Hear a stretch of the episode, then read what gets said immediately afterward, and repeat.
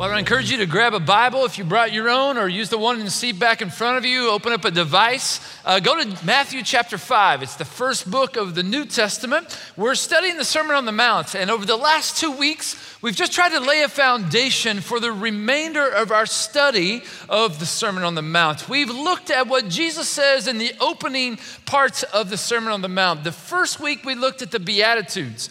And it's drawing us a picture of what the character looks like of these people who've decided to follow Jesus.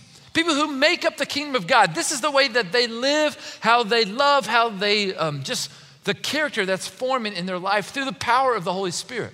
Last week, we looked at a statement that Jesus made about his identity as well as his mission. And he said these words I haven't come to abolish the Old Testament law or the Torah, but instead I've come to fulfill it.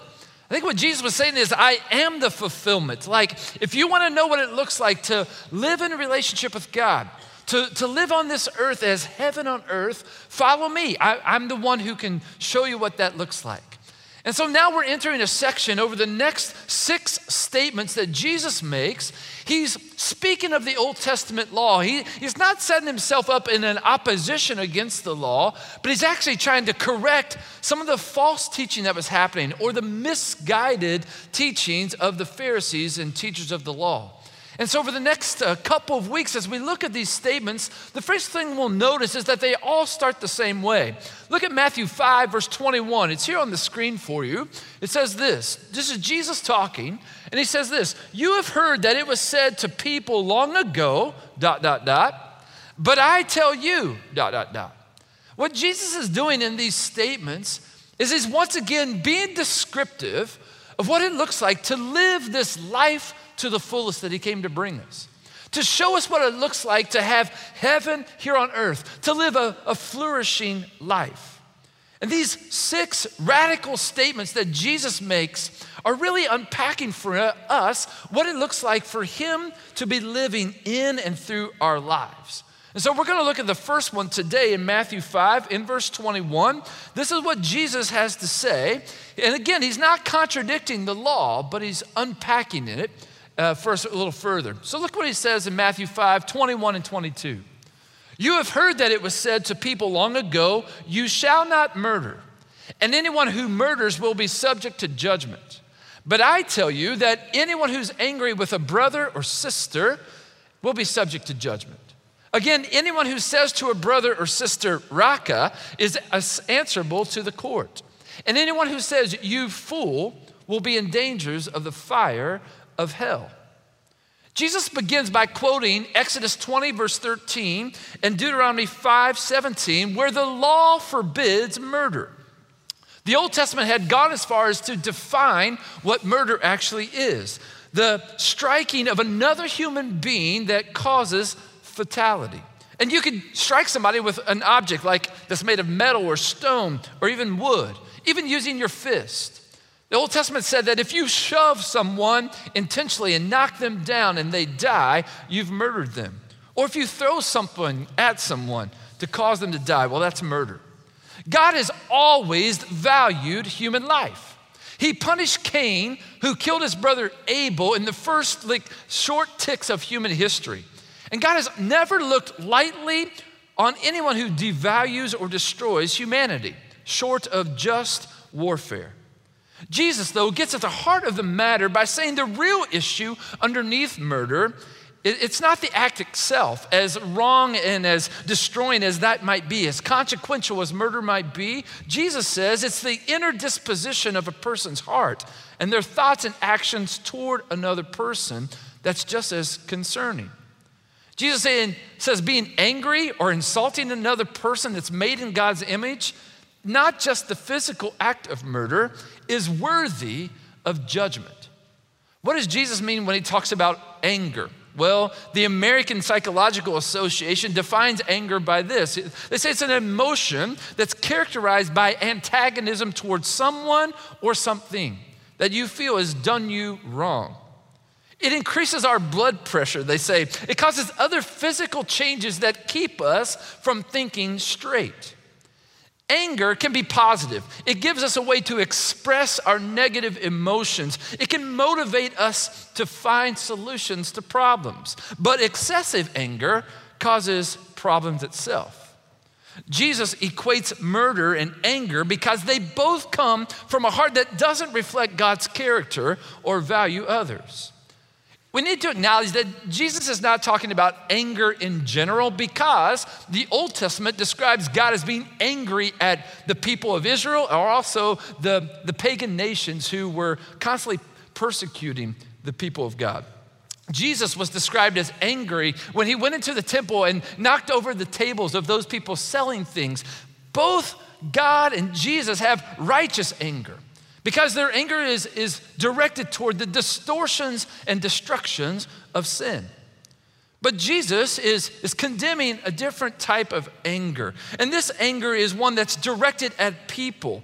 It's also misinformed, often by me centered thinking or distortions that are caused by sin.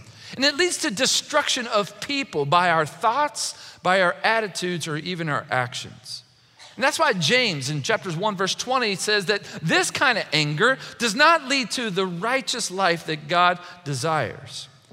So Jesus condemns anger. He also condemns name calling. He gives examples of how a, a wrong heart can lead toward tearing down people or making them feel less or small.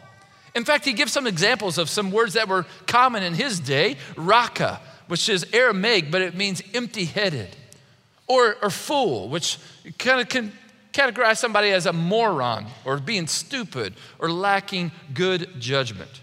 Notice how the devaluing of people and the destructive words that come from anger attempt to hurt or tear down or make people feel small or worthless. R.T. France in his commentary says this These are not just childish ways or words, but they actually represent a, a state of heart contempt for others that God takes very seriously. I think that's why one church decided to put this on their outdoor sign. Some people should use glue stick instead of chapstick.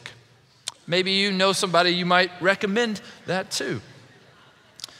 Some have interpreted Jesus' words as saying, well, murder is really bad, and you shouldn't be angry, and watch what you say to people kind of as this progressive or that they're on different levels, but that's not what Jesus is saying. He's equating the three that murder and anger and name calling all represent the kind of heart that doesn't reflect who God is and his character and his nature. God is serious about something deeper than just the physical act of murder. God sees and cares about the heart, the inner person. Every time heart comes up in our English language, it's usually translated from the Greek or Hebrew in the Bible. And in, that, in those terms, it's more about the inner part of our life, not emotions. The control center of our heart is who Jesus is addressing. To those who want to fulfill righteousness like Jesus, or for those of us who want our, our righteousness to be surpassing of that of the Pharisees and teachers of the law, like Jesus said last week, we need to face the issues of the inner person. I mean, not committing murder, the physical act, that's good and right, of course. But it's not the true litmus test uh, of alignment with God's nature or his character or his coming kingdom. Examining one's attitudes and speech is just as important as refraining from homicidal violence. So Jesus is straightforward. He's indicating that those who live like that are not part of the kingdom. They aren't reflecting God's heart murder, anger, name calling. Well, they don't represent a flourishing life that those of us who are following Jesus are called to live.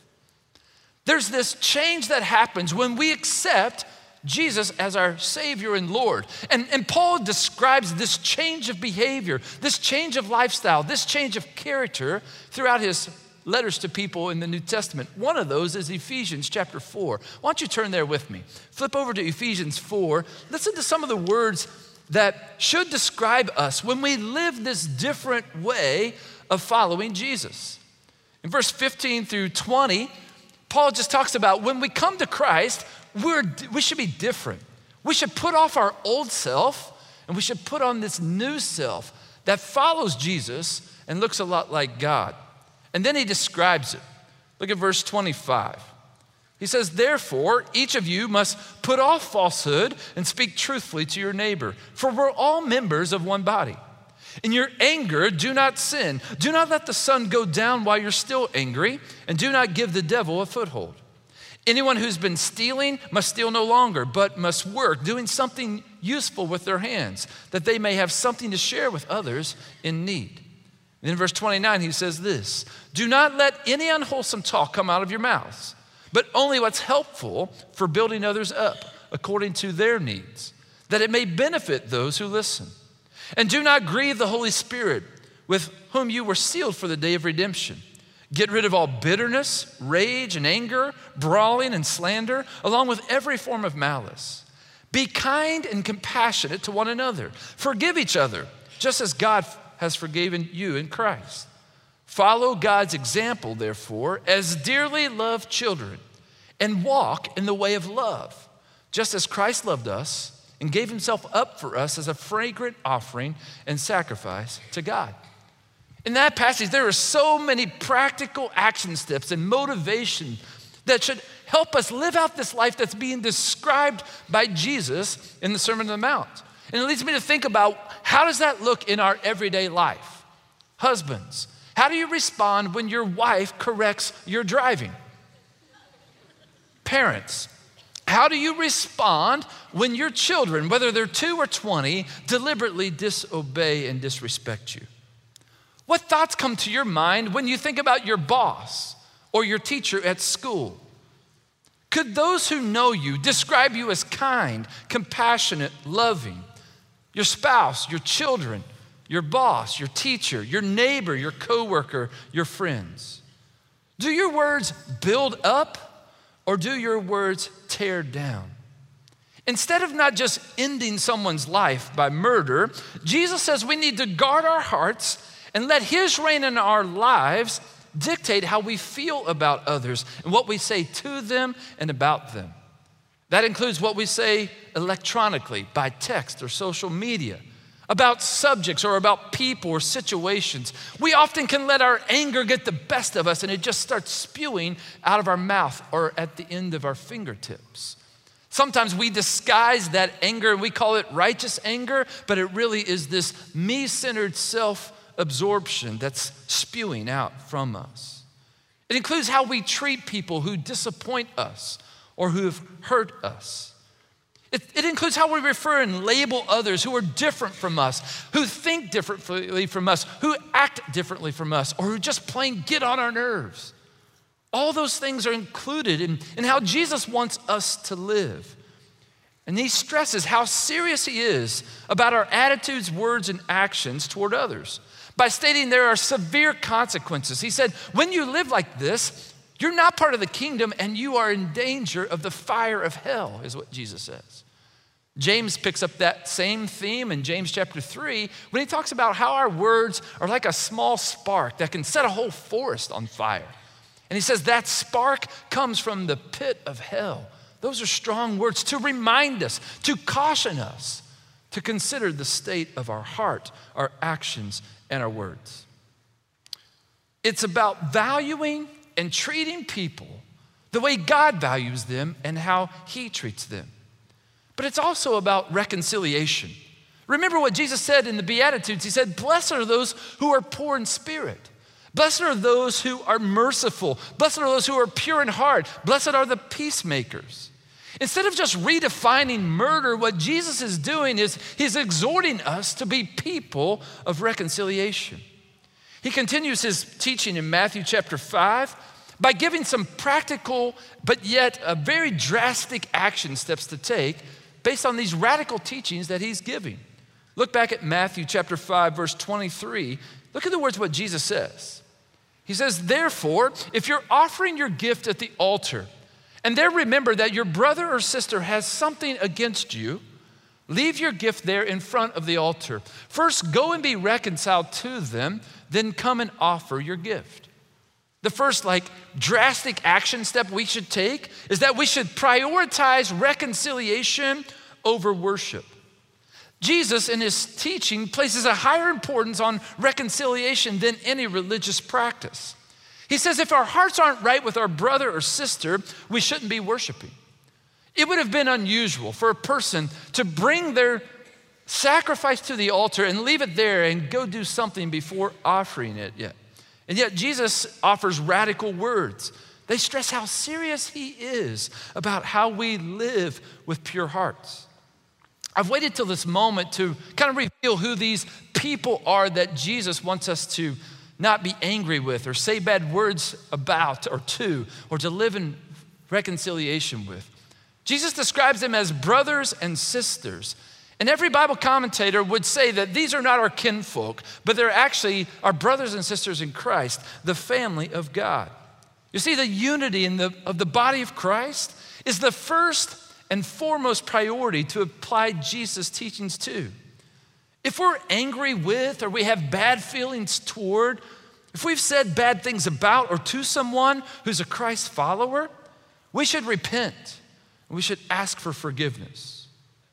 Notice Jesus says who's at fault in these actions. He says, Remember that somebody has something against you, which means that it's you and me who have done something to hurt someone. It's that you and me have said something to them. We've labeled them. We've attempted to, to make them feel small or look worthless. We've caused them pain by our attitudes and actions. And so Jesus says, first go and be reconciled to them, and then come and worship.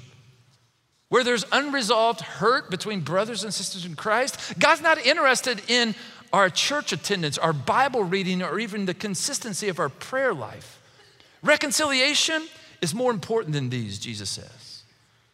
Later in Matthew chapter 18, Jesus gives us some further teachings about how to live in reconciliation, how to seek reconciliation. And he describes how to respond when someone comes to you and says you've hurt them, or how to approach someone who has hurt you. Look at his words in Matthew chapter 18, beginning in verse 15. He says this If your brother or sister sins, most manuscripts believe that it includes against you. So if your brother or sister sins against you, go and point out their fault just between the two of you. If they listen to you, you've won them over. But if they do not listen to you, take one or two witnesses along, so that every matter may be established by the testimony of two or three witnesses. If they listen then, if they don't listen then, then tell it to the church. And if they refuse to listen even to the church, treat them as you would a pagan or tax collector. I don't think it's ironic or even just, uh, uh, just unusual that what happens next in Matthew's gospel is he records a moment in Jesus' life where he tells a story. These stories are labeled parables, and they give us a picture of what it looks like when heaven comes to earth. And this specific picture of the kingdom of God, Jesus describes the scenario of a king who wanted to settle accounts with all of his servants, people who owed him money. And so he called them in one by one, what they owed, and asking them for repayment. And if they couldn't repay, they were to be thrown in jail, all their possessions taken until they could repay the debt. One such servant makes his appearance before the king, and he owes the king a lot of money. It says like 10,000 bags of gold, which would be equivalent to about 20 years' worth of wages. And when the king demands payment, the servant like has nothing to offer and he begs the king for mercy by falling at his feet. And for whatever reason, the king looks at this servant and extends him mercy and he takes away the entire debt and sets him free. And the man is just like overwhelmed and he leaves the presence of the king. And on his way, he runs into a fellow servant who, the, who Jesus says just owes him a few dollars. It would be equivalent to like one day's worth of wages. And the servant who was forgiven so much demands payment from his fellow servant. And the fellow servant has nothing to give him. And so he takes that servant who owes him money and has him thrown into jail because he can't repay. Well, the word gets around the other servants. I'm sure that's not a stretch of imagination, but like the other servants go to the king and say, do you know what just happened? And when they explain that, the servant brings that, or the king brings that first servant back. And he challenges him, Why did you treat your fellow servant that way? And there's really not a good answer. And so that servant is put in jail. But Jesus just kind of speaks to the heart of why he tells this story in Matthew 18, verse 19. Or no, it's verse uh, 35. He says this This is how the Heavenly Father will treat each of you unless you forgive your brother or sister from the heart. See, reconciliation is important to God. Because God has reconciled us to Himself, He expects reconciliation to be something that we seek out with others. First, with our brothers and sisters in Christ, but also to anybody that we've hurt with our attitudes, our words, and our actions. And Jesus extends this same kind of reconciliation to anyone, anyone described as our adversary. Look back at Matthew 5 and hear his words again. Verse 25. He says this settle matters quickly with your adversary someone who's taking you to court. Do it while you're still together on the way, or your adversary may hand you over to the judge, and the judge may hand you over to the officer, and you may be thrown into prison. Truly, I tell you, Jesus says, you will not get out until you've paid the last penny. Who's the, our adversary? Well, I think it's anybody that we have a relationship with that is not at peace. Last weekend, we celebrated uh, what's happening at our West Campus. And we shared with you that Matt Volkman, who served as an elder for 15 years here at Crossroads, is now our West Campus lead. He's providing leadership for our staff and our ministry on the West Campus. And we celebrated that. And we've also asked many of you who live on the West Side or close to the West Campus to consider worshiping there and serving there. But there's something we didn't tell you. We didn't tell you that Matt and I had a little friendly wager behind the scenes, and it was because Matt grew up on the west side. He attended Reitz High School. And I just moved here. We're living in Newburgh. My children are attending Castle High School. And a week before last weekend, Castle and Reitz had a football game. And so Matt and I had a friendly wager that whose ever team lost had to wear the other team's paraphernalia, their swag, up here on stage. And if you were here last weekend, you may have noticed that uh, Matt did not have any Castle High School gear on because Castle beat Reitz in that game. And so I had to make a choice. Was I going to forgive Matt or not? And kind of bringing it up this weekend may show that I'm still a little bitter that he didn't follow through on what he was supposed to do, right? I mean, I've been here three months and I'm, I'm I've become an avid fan of the Castle Knights, but so he owes me. But I'm choosing, based on what Jesus said, to forgive him, right? And here's my point in all that, right? If somebody from the west side and somebody from Newburgh can get along, can't we all get along, right? I mean, we'll see in a couple weeks when we all meet at our town fellowship meal, the fall festival, right? Jesus says uh, this settle matters quickly, seek reconciliation now. It was Paul back in Ephesians 4, he said something similar. He says this he says, Don't let the sun go down while you're angry. Don't give the devil a foothold. I think those two are related. When we let anger fester in our hearts and in our lives and in our relationships, we give the devil a foothold. That anger turns into a, a huge chokehold in our life because Satan uses it to get the best of us. So, the second radical step that Jesus asks us to take is to seek reconciliation quickly. Those who live as part of the kingdom of heaven, who follow Jesus and his ways, those who are hungering and thirsting for righteousness, those who want life to the fullest, this flourishing life, we keep short accounts by seeking reconciliation with anyone, with everyone. Scot McKnight, in his commentary on uh, the book of Matthew and the Sermon on the Mount, says this Nothing expresses kingdom realities more than reconciled relations. And we must be intentional about it, he says, for it to become a pervasive lifestyle. Christ followers keep a rule on their hearts, their attitudes, their words, and their actions by surrendering to the reign of God's kingdom in their life. They value people like God values people. They love people like Jesus loves people. They don't murder. They also aren't angry. They don't allow anger to fester. They don't allow they don't destroy people or relationships with their attitudes or their actions. They forgive. They experience the lightness of Jesus' yoke that he offers to us by laying down the axe and by burying the hatchet. They, as far as it depends on them, Romans 12, 18 says, that they live at peace with all people. And when they sense tension or hurt between brothers and sisters in Christ, when they realize they've wronged someone by their attitudes or their words or their actions, they take the first step toward reconciliation. They understand that God would rather them first seek unity so that they can worship in harmony. And so, you and I, who call ourselves Christ followers, we have a responsibility to not devalue or destroy people by our attitudes, our words, or our actions. If we do, we deserve to be judged harshly, Jesus says. So, let us be motivated to accept responsibility for any way that we have wronged anyone and to seek reconciliation to that someone that we've wronged in some way. So let me ask us this morning have we? I'm pretty confident that as I've been teaching about forgiveness and reconciliation, there's probably somebody that has come to your mind that who has hurt you. Or maybe it's somebody that you have hurt. It's somebody you've been angry with. Maybe somebody you've had bad thoughts about. You've most likely not murdered them physically, but your thoughts and the words about them or even to them are filled with all kinds of evil. It's usually because of what they've done to us or some self centered perception of why we deserve to treat them that way. Jesus says that we should live differently, that we should not be angry with them. We should not use our words or our actions to devalue them or destroy them.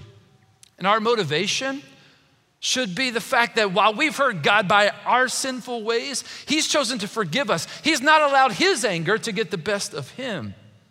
So while His righteous anger is justified on His part, He chooses to justify us, to forgive us, to cancel our debts that we deserve, just like the king did to that servant in Jesus' parable. So, we can't be like the servant who was forgiven much, but did not seek forgiveness or reconciliation toward those. We have to seek reconciliation and forgiveness to those who've hurt us and to those we have hurt.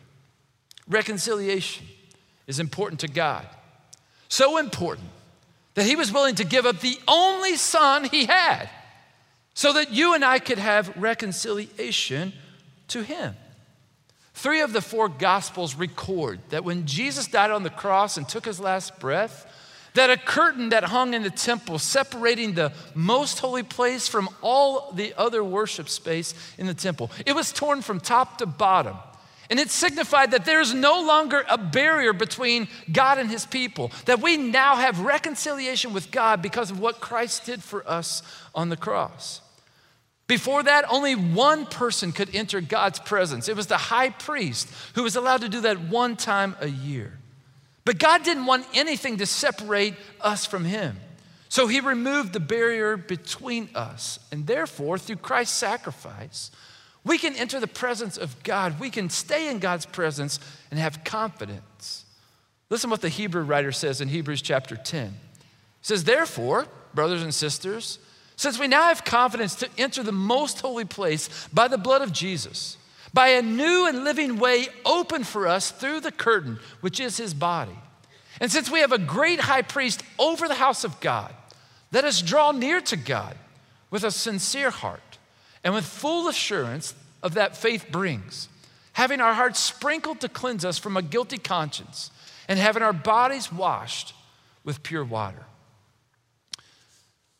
God is interested in reconciliation, first with us and Him, but also with us and others.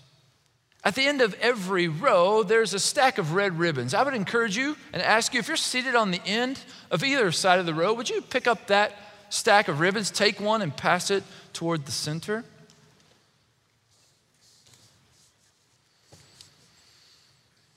We want every person this weekend to leave here with a red ribbon. And I want you to know that the ribbon represents this veil that was torn in the temple that grants us access into God's presence.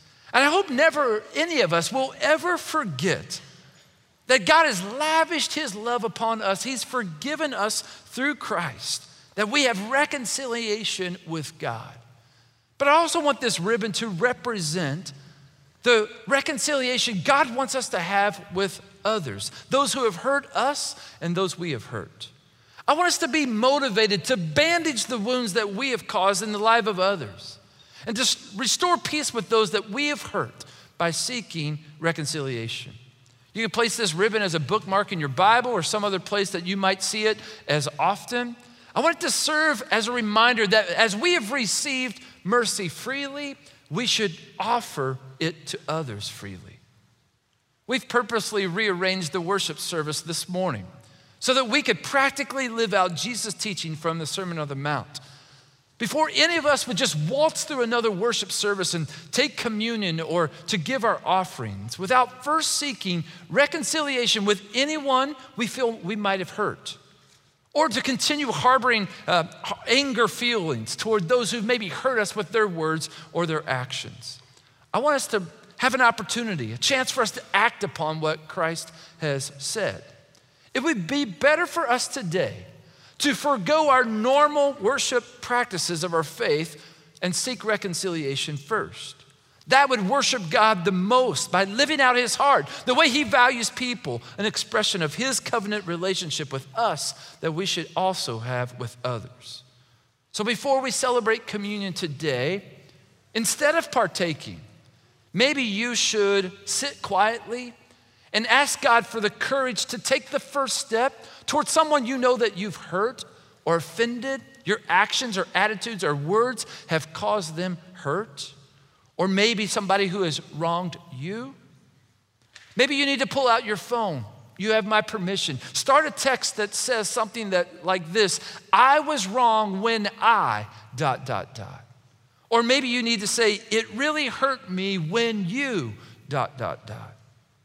Maybe you just need to get up and just slip out quietly and go seek reconciliation with that person in person. Or maybe you're here today and you're carrying a whole big bag of guilt because of how you have offended God in your life. That you know what your sins are and you feel like you have to earn God's love. Maybe what you need today is just the reconciliation that God offers you freely through what Jesus came. He came not to abolish the law, but to fulfill it. And his fulfillment is by taking the place of you on the cross, paying your debt of sin. And maybe today, right here, right now, you need to say yes to Jesus' invitation to follow him as your Savior, as your Lord. That's truly the first step in becoming part of the kingdom of God.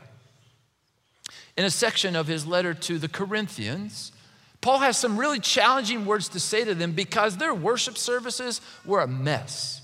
They were chaotic, is how Paul would describe it. And the reason they were such a mess is because of the relational dysfunction. They were gathering to celebrate worship. They were gathering for the Lord's Supper. But instead of doing that together, they were, some were eating more than others. Some were not getting anything. There was just all kinds of selfishness and discord. And Paul says you can't celebrate the Lord's Supper that way. If your relationship with God is not right, or it's not, relationships with each other are not right, you need to do something about them first. And so listen what he says to the Corinthians, because I think it really speaks to us today. 1 Corinthians chapter 11, Paul says these words I received from the Lord what I've passed on to you.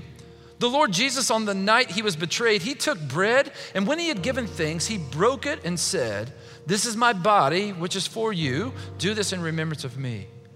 In the same way, he, after supper, took a cup, saying, This is the cup of the new covenant in my blood. Do this. Whenever you drink it, remember me.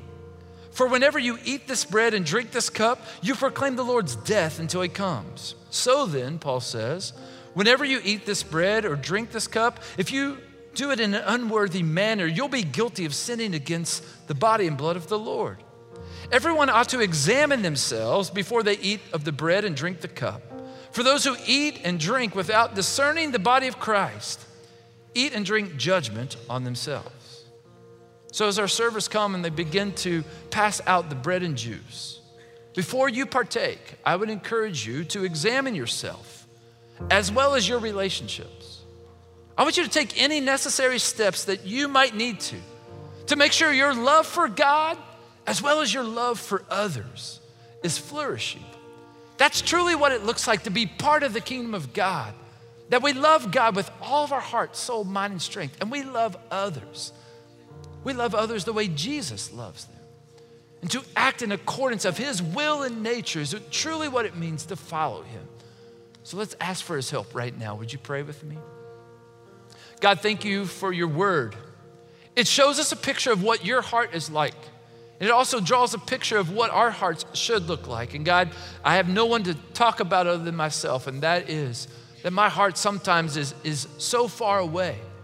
God, there are thoughts that come into my mind and, and state of my heart, and there's words that make it past my lips that don't honor you.